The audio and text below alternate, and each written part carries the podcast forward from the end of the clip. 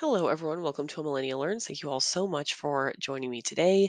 If you have not left a review, please do so on the Apple Podcast app. You can give it five stars or write a review. That'd be awesome.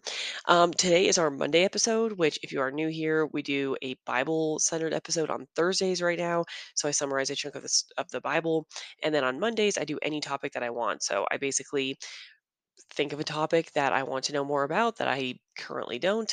I spend the week researching and putting together like an outline, um, and then I present all that research to you. So I have been in a big kick of researching different faiths, mostly offshoots of Christianity, although I will definitely get into the non Christian realm here shortly. But I have really been interested in how every, like all these denominations believe. So I try to follow different people on Instagram, like people of all kind of backgrounds, and I followed this Jehovah's Witness page, um, and some of the things that they were saying really intrigued me. So I decided to sit down and do a full week of research into Jehovah's Witness, their core beliefs, their history, why they believe what what they believe. And I think a lot of people just think of Jehovah's Witnesses as like the people that will go door to door and evangelize to you. Um, there is definitely a strong emphasis on evangelism, but I wanted to know why. So this is the history and the core beliefs of Jehovah's Witnesses.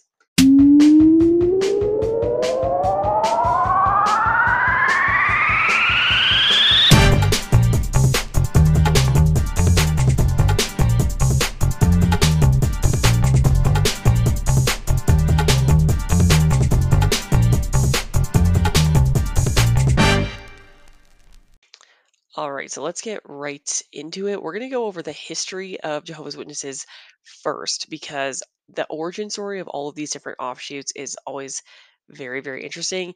Now, I am reading from the Britannica.com. They always have very, very good research on the history and beliefs of all these things. I've only used them for, I think, my religious episodes, but they're always very solid. So I would highly recommend them as a resource. Okay, so this says that Jehovah's Witnesses are a member of the millen- millennialist dom- denomination that developed within the larger 19th century Adventist movement in the United States. Now it has spread worldwide, but it did start out in the US. Um, so they're an, inter- an outgrowth of the International Bible Students Association, which was founded in 1972 in Pittsburgh. Now, a man named Charles Taze, oops, I said that weird, Charles Taze Russell was the one who's like credited with founding the actual church in 1872. But if you back up a little bit, the whole Advent Adventist movement that they mentioned before, um, it really emerged in the 1830s, and it it came out of the predictions of this man named William Miller, and he proclaimed that, you know, since we're all waiting for the second coming of Jesus Christ, he thought that it was going to be in either 1843 or 1844, which is very risky to put an actual date on it. First of all, I don't really understand because in the New Testament, many times, which we just read through, go check out my Bible episodes, but in the gospels many times jesus says like no one is going to know the exact day or time not even jesus knows the exact day or time. So to put a number prediction on when jesus is going to come back seems like a fool's errand. So naturally jesus did not come back in 1843 or 1844 and so once that happened and people realized like that was wrong the adventists themselves like the whole group of adventists ended up dividing into quite a few different factions. So during the 1870s, Charles Taze Russell uh, said that he was like an independent Adventist teacher and he gained a lot of controversy because he rejected some of the core beliefs. So he no longer believed in hell as a place of eternal torment. He doesn't believe in the Trinity theology and he denies the divinity of Jesus. And then he said, this says that he interpreted the second coming in accordance with the literal translation of the original Greek term parousia, which means presence, and said that Christ would come as an invisible presence and that the parousia or millennial dawn had already occurred in 1874. So that is kind of interesting. The coming of Christ's invisible presence signaled the end of the current order of society and would be followed by his visible presence in the establishment of the millennial kingdom on earth in 1914. Okay, so it said although the kingdom did not come in 1914, Russell's teachings motivated a number of volunteers to circulate many of his books and pamphlets and a periodical, The Watchtower, to recalculate the time of the parousia. Okay, so there's an important thing here. And we go into this more when we talk about the core beliefs, but essentially, since William Miller thought that Jesus Christ would return in 1843 or 1844, that was calculated off of something like in the Old Testament. I think it was like the seven days, like it'll be seven days until I return, and days are like thousands of years or something. And so that date was settled to be 1843. Well, then based off of that, basically, um, what is his name again? I just forgot. Charles Taze Russell said, no, it he did come in that he was just invisible, and then his calculation of however many years after, I think it's like 70 years later, which would make sense. Um, so he said, okay, 70 years later, that's when his visible presence will come and his kingdom will be established in 1914. So when that didn't happen, they didn't just say, "Oh, it didn't happen." They said, "Oh, we must have gotten the date of that 1844 wrong because this is all definitely true and we're going to just recalculate the numbers. It must be just off." So, remember, the Watchtower is a periodical circulated by this group that is supposed to recalculate the time of the parousia. Okay, in addition to the International Bible Students Association, Russell formed the Watchtower Bible yeah, Russell formed the Watchtower Bible and Tract Society of Pennsylvania in 1884, and he made himself president. Then he transferred that to Brooklyn. Okay. Russell was succeeded by as president in 1917 by Joseph Franklin Rutherford, and he changed the group's name to Jehovah's Witness in 1931 to really drive the point home that their belief was in Jehovah or Yahweh and that he is the true God and that the followers of him, so his witnesses, were his chosen followers. It said Rutherford molded the witnesses into a cadre of dedicated evangelists. So this is where this comes from. Joseph Franklin Rutherford really put the emphasis on evangelism, and that is why the stereotype now is like a Jehovah's Witness will be at your door.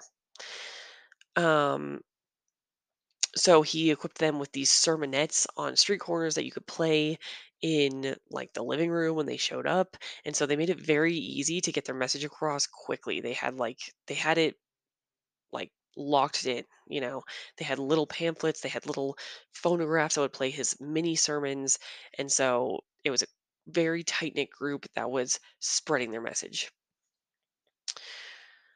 okay rutherford's successor nathan homer Knorr uh, assumed the presidency in 1942 and expanded his policies. He established the Watchtower Bible School of Gilead in New York. That is specifically to train missionaries and leaders. and um, he set up like adult education programs to train witnesses to get converts. And so, again, evangelism is quite the you know huge emphasis in this there were a couple more presidents as time went on and um, the headquarters was moved to Warwick, New York in 2016. So if you go to Warwick, New York, you will see the Jehovah's Witness headquarters. It's a recent move, but that is where they are kind of based out of. So that is the history briefly of Jehovah's Witnesses. Again, I will link that uh, all of these resources below in the episode notes. So go check that out if you are curious. But let's get into their beliefs because some of them really caught me off guard. And I've been thinking about this Trinity one for a very long time. And I'll tell you my thoughts about it. But um, yeah, let's get into the beliefs. Okay, so God. They believe in one true Almighty God, creator named Jehovah, God of Abraham, Moses, and Jesus. So, This is from their actual website I just pulled. So the Bible, they believe, is that the inspired message of God to humans include they include the Old and the New Testaments, and they are not fundamentalists, but they recognize that some of the Bible is figurative or symbolic. So it sounds like they don't believe in like a literal seven day creation period, essentially. Um, I'm sure that goes further into some of the figurative and symbolic differences, but that's when I that's my first thought when I read that. Okay, Jesus, here's where it gets crazy. Well, not crazy, but it's okay.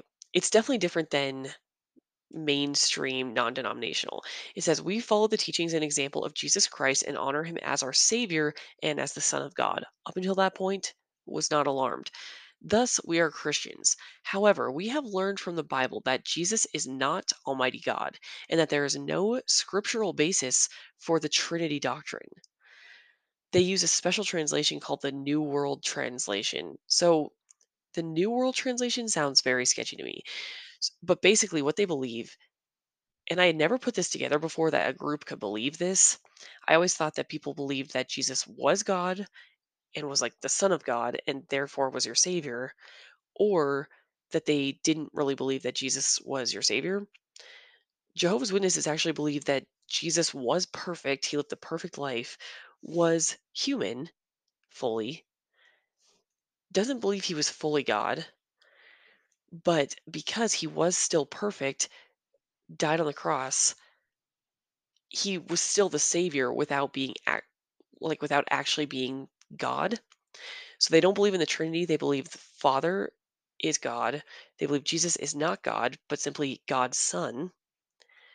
Still died on the cross, was still perfect, still accept him as the Savior and the only way to get to God, and then believe in the Holy Spirit um, as an active force to help remind Christians of what Jesus taught when he was on earth. Which that makes sense. Like when I read about the Holy Spirit in the Gospels, when he said, I will leave you with my spirit or with like the Holy Spirit to help prompt you or remind you of things that I've taught after I'm gone. Like that part kind of makes sense. It gets very sketchy when you're saying that Jesus is not God, though. Um, he's definitely the Son of God. And so, you know, the normal non denominational view is that like all three of them together make up the one God. But they reject that Trinity doctrine and yet still believe that Jesus is their savior, which is very interesting.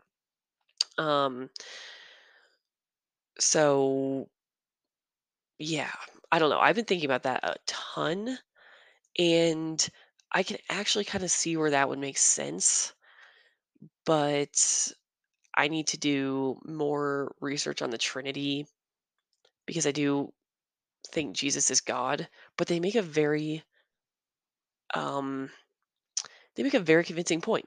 So, anyway, that will be a different episode, but that is what they believe. And I've never in my mind thought that you could reconcile those two, that Jesus isn't actually God, and yet he's still your savior. So that was interesting to read about.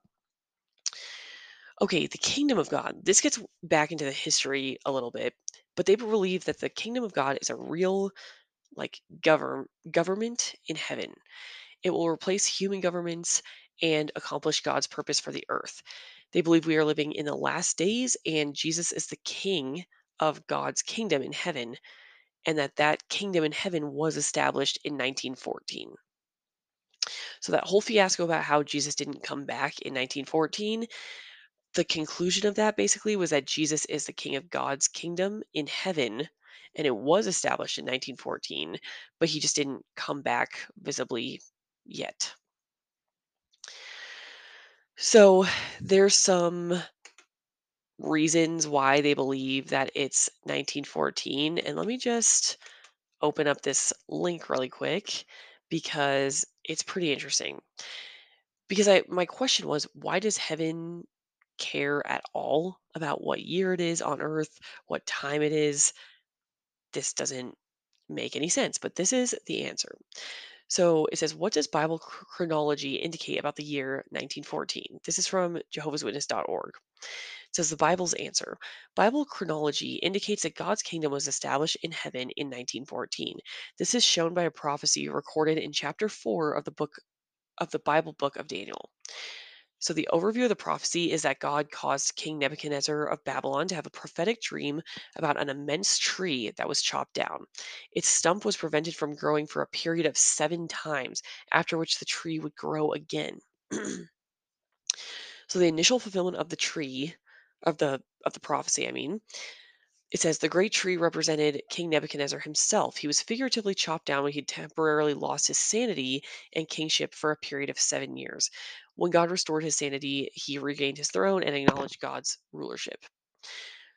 Okay, but they think that this has a greater fulfillment of the prophecy, and it says the whole purpose of the prophecy was that people living may know that the Most High is ruler in the kingdom of mankind, and that he gives it to whomever he wants, and he sets up over it even the lowliest of men. I think I read that terribly, but let me read try that again. People living may know that the Most High is ruler in the kingdom of mankind, and that he gives it to whomever he wants, and he sets up over it even the lowliest of men. Okay, that was a little better. So that was in Daniel 4:17 and said, Was proud Nebuchadnezzar the one to whom God ultimately wanted to give such rulership? No, for God had earlier given him another prophetic dream showing that neither he nor any other political ruler would fill his role. Instead, God would himself set up a kingdom that would never be destroyed. Previously, God had set up a kingdom to represent his rulership on earth, the ancient nation of Israel. God allowed that kingdom to be made a ruin because its rulers had become unfaithful, but he foretold that he would give kingship to the one who has legal right. The Bible identifies Jesus Christ as the one legally authorized to receive this everlasting kingdom. Unlike Jesus, unlike Nebuchadnezzar, Jesus is lowly in heart, just as was prophesied. Okay, so what does the tree of Daniel chapter 4 represent? In the Bible, trees sometimes represent rulership. Um, in the greater fulfillment of David of Daniel chapter 4, the immense tree symbolizes God's rulership. Um, so essentially, they say that the seven times, like it was cut down after Nebuchadnezzar destroyed Jerusalem, then, you know, there were the quote seven times represent the period of which God allowed the nations to rule over earth, not his kingdom.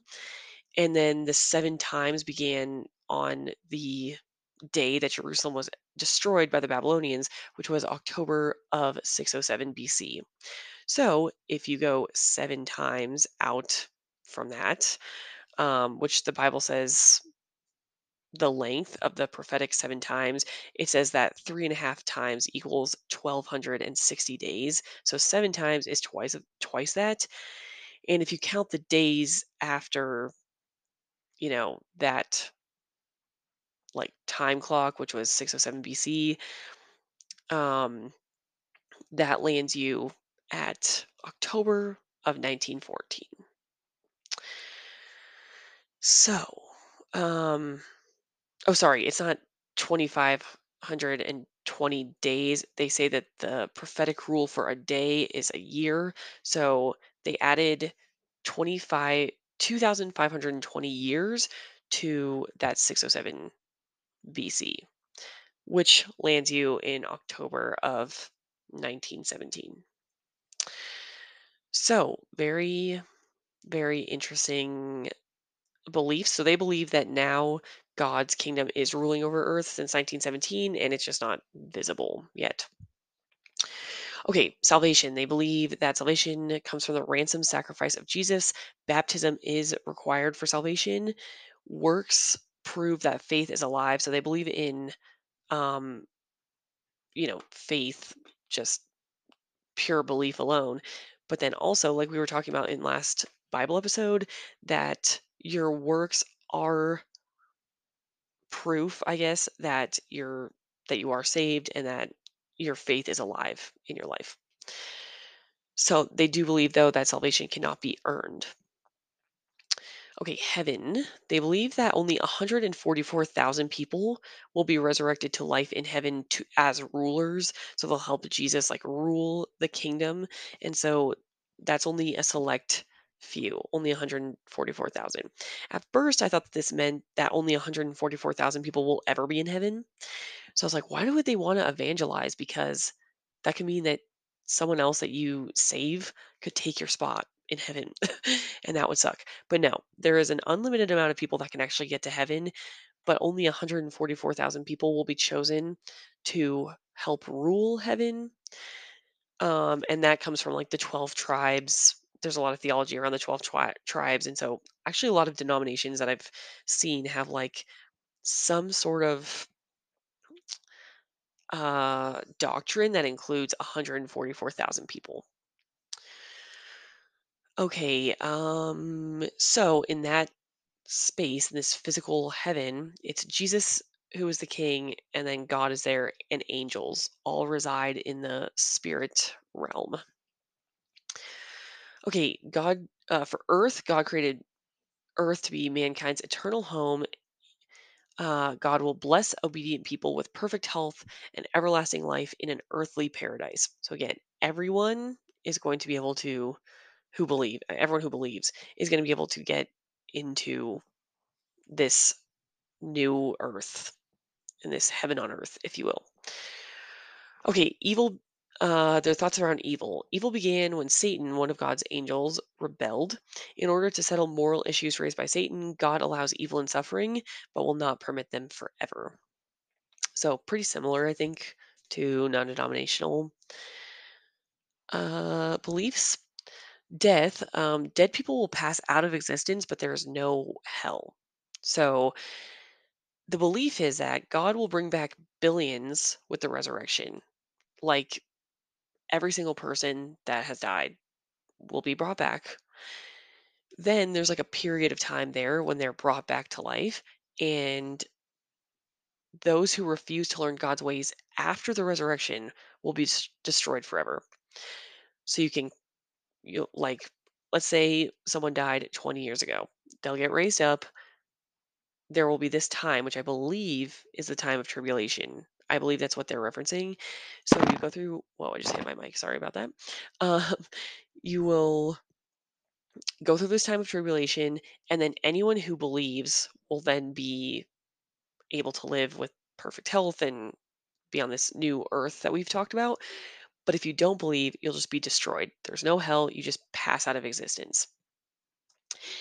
And my question is, does it even matter then if you like believe in God? Because I don't know, not that you want to be motivated to believe by a punishment, but there is literally no punishment for not believing in God. You have a slightly less good life here. Well, a very much less good life, I guess. But but then if you don't believe, you're just just doesn't matter. You just don't exist anymore. And that seems to go against what I've just read in the New Testament where Lazarus, you know, there was a rich man, he wouldn't give the beggar any food. He they both died. The beggar went to you know heaven's side essentially and the rich man who was all greedy went to this place where there was a huge chasm between them and he was like please just give me like one little bit of water on my tongue. I'm so desperate. That was like the hell you know and so it the bible does speak of a hell. And so i'm not sure why there's just this belief that there is suddenly no hell at all. Um, but they do not believe in hell and they believe that you will basically just pass out of existence or be elevated to this you know perfect life on earth or be one of the 144,000 rulers okay family so they believe marriage is between a man and a woman and sexual sexual immorality is the only reason for divorce so they do not they're not big into divorce unless someone is unfaithful Uh, for worship, they do not venerate a cross. So you will not find a cross in a Jehovah's Witness uh, place of worship. They actually don't believe that Jesus was um, was killed on a cross or died on a cross. They believe that the translation is different and it was more like a stake. And so, first of all, they don't venerate the cross because they believe it's idolatry or at least getting close to idolatry. Second of all, they don't really agree on the shape. So, multiple reasons there. Uh, they pray to God, they read the Bible, they meet together, sing, preach, and help people. They're big into disaster relief if there's like a natural disaster. Um, so those are all the things they do for worship, but that you will not find a cross. They also do not practice tithing, which is interesting. They think it's part of the old law that's been erased. I would disagree. Um, Jesus did talk kind of against tithing in the Gospels, but it was because the Pharisees were tithing, but like being huge hypocrites and being terrible in every other aspect of their life. So they're saying he was saying like this is worthless if you keep with these traditions and you know are still terrible people um, and and don't do these other good things. But I don't think he was erasing all of tithing. But they believe that the old law um, specified tithing that that's been erased, and so they don't take any collections at their meeting but they are encouraged to be generous through voluntary donations to the church. Now, Jehovah's Witnesses also don't usually um, focus on education, so this might be a sing- like a cynical viewpoint, but it could be because they don't want to pressure their, you know, can I don't want to say constituents. That sounds too political, but their congregations, if they don't have a lot of money, if they're, you know, usually uh, from what I've read, Jehovah's Witnesses, since they are more focused on practical applications of things or not going to higher education, possibly they might not have the best paying jobs. And so they don't want to pressure their congregation into giving all their money. Now, again, that's a very cynical approach. It's probably just a theo- theological thing. Um, but yeah, generate or donations are all voluntary and they're just encouraged to be as generous as they can be. Okay, and then they are associated again with the Watchtower Society, which does writing and publishing for Bibles and tracts and educational videos, and they do a lot of charity as well. Okay, now we get to the customs. So this is where I saw like my friend in elementary school not be able to like say the pledge. So some of their rules or customs that I saw were that Jehovah's Witnesses do not salute the American flag. reference to a flag is seen as idol worship. And I can kind of see if you were very, very, very strict on the rules, how you could get to this logic. You shouldn't like bow down to anything besides God or take oaths or, you know, any of that. So they carry that to the point where they will not say the pledge or put their hand over their heart if they see a flag, nothing like that. They're pretty much for now. Okay, I'm going to say the sentence and then I'm going to give a caveat. from what I read, they're only allowed to socialize with other Jehovah's Witnesses. Now, if you go online, there are a lot of hate websites about Jehovah's Witnesses. I tried to just go to the Jehovah Witness website so that I could get a good picture. Same thing with Mormons.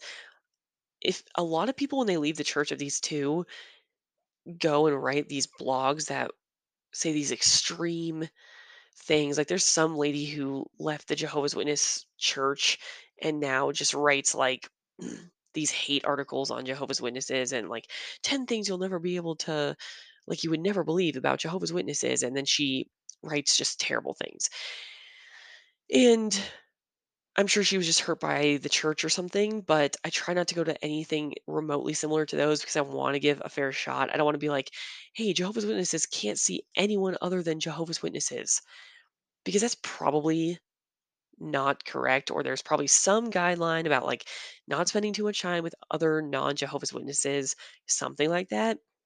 So, anyway, I found on a website that that's a rule, but what I'm assuming is that you can socialize with other Jehovah's Witness with other non Jehovah's Witnesses in an effort to bring them to your faith, but probably are encouraged to have your core group be Jehovah's Witnesses because you're all on the same page with like what you are and what you're not allowed to do. That's just what I can gather because not a lot of other websites said that you're not allowed to socialize with other non Jehovah's Witnesses. Okay, this is a big one. They cannot have blood transfusions. So there's a verse in the Bible that talks about not misusing blood, like not eating or using blood, and it's in the New Testament. When I read that verse, I took it as eating blood, like he was talking about um,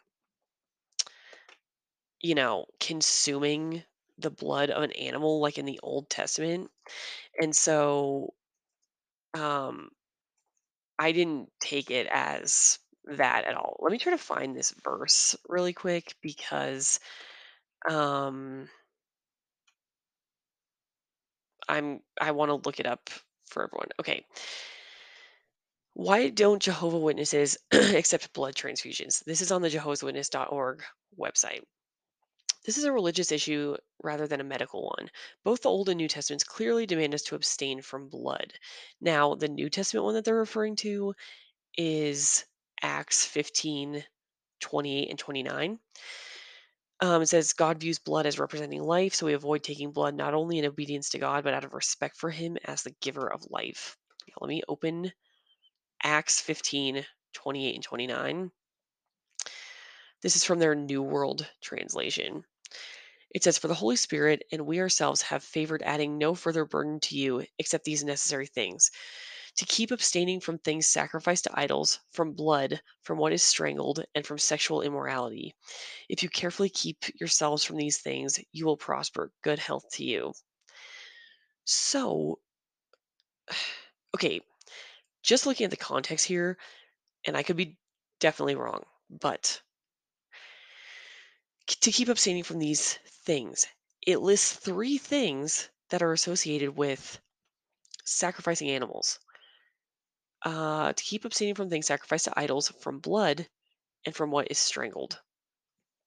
Those are all talking about like don't eat something that is strangled, don't eat this blood, or don't eat things sacrificed to idols.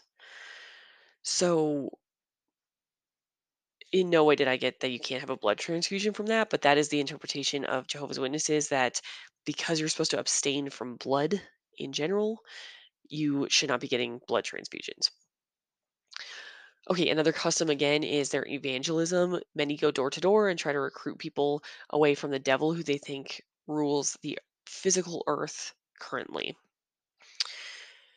Okay, then they don't celebrate birthdays, um, which would be a bummer as a kid, but they don't celebrate birthdays. They believe that the tr- celebration of birthdays was originally a pagan custom.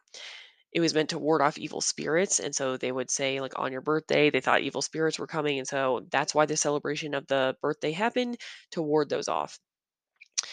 It also they say detracts from celebrating jesus' death which i guess i don't know.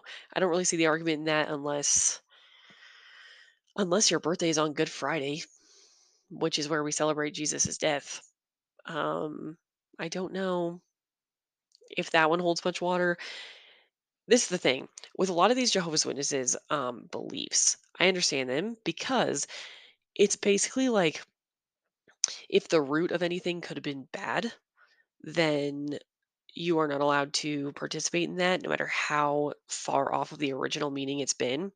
So, saying bless you, let's say after you sneeze, the original part of that was because they people believe that your soul escaped your body, like a little part of your soul escaped your body when you sneezed, and then people were saying bless you so that the devil couldn't grab your soul. I imagine that Jehovah's Witnesses could not would not say God bless you after a sneeze because the original origin was in a pagan or evil uh, root. So, um, I'm trying to think what else.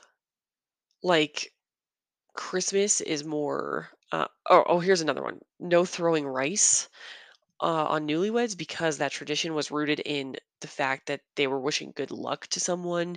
And since they don't believe in luck, they're not allowed to throw rice on weddings. It can't be like a, oh, it's fun to throw rice. Like that's cute. Uh, it was because like they take the root of things very, very seriously. They don't give toasts, toasts at like weddings or anything because that has roots in false religious customs. So again, it's like if anything had a very bad root of something or even just something that's like tied to luck, you do not celebrate those. Um, higher education is discouraged j- bes- uh, because of the environment. It's very hard to be, well, it's not the hardest thing ever, but it's hard to be a Christian in college in America for the most part today. You can find a group, but last time I checked, there were not a ton of Jehovah's Witnesses groups around. So they discourage higher education because there's so much deviance going around in the environment of college. They don't want them to be really a part of that because it's easy to get kind of sucked in to that. They're encouraged to report bad behavior about other witnesses to help keep people accountable. They engage in more courting than like traditional what we would think of as dating. They have chaperones on dates to make sure that no physical boundaries are crossed, to make sure there's no funny business going on, you know. So they take dating and courting very seriously as a preparation for marriage. Um, okay, they do not participate in war or fighting. This is very similar to the Amish that we uh, researched last week. They don't believe in war, and so they will not sign up for like World War II. Which world I get like for some wars, if there's not a human injustice going on, if it's like an economic war, I kind of understand like saying I'm not going to participate in this. But it just seems wrong in World War II, not gonna lie. Like I definitely struggle with that idea. If I ever converted to Jehovah's Witnesses, I'd be like, I want to go fight in World, World War II. If there's a large genocide happening, I feel like there's an obligation to go fight in a war. So, um, but they are they, they will not be found fighting. Um, okay, they're to remain neutral in all political affairs and avoid affiliation with any other religion. This is based off of the root that Christians are not a part of the world. So they don't really participate in politics.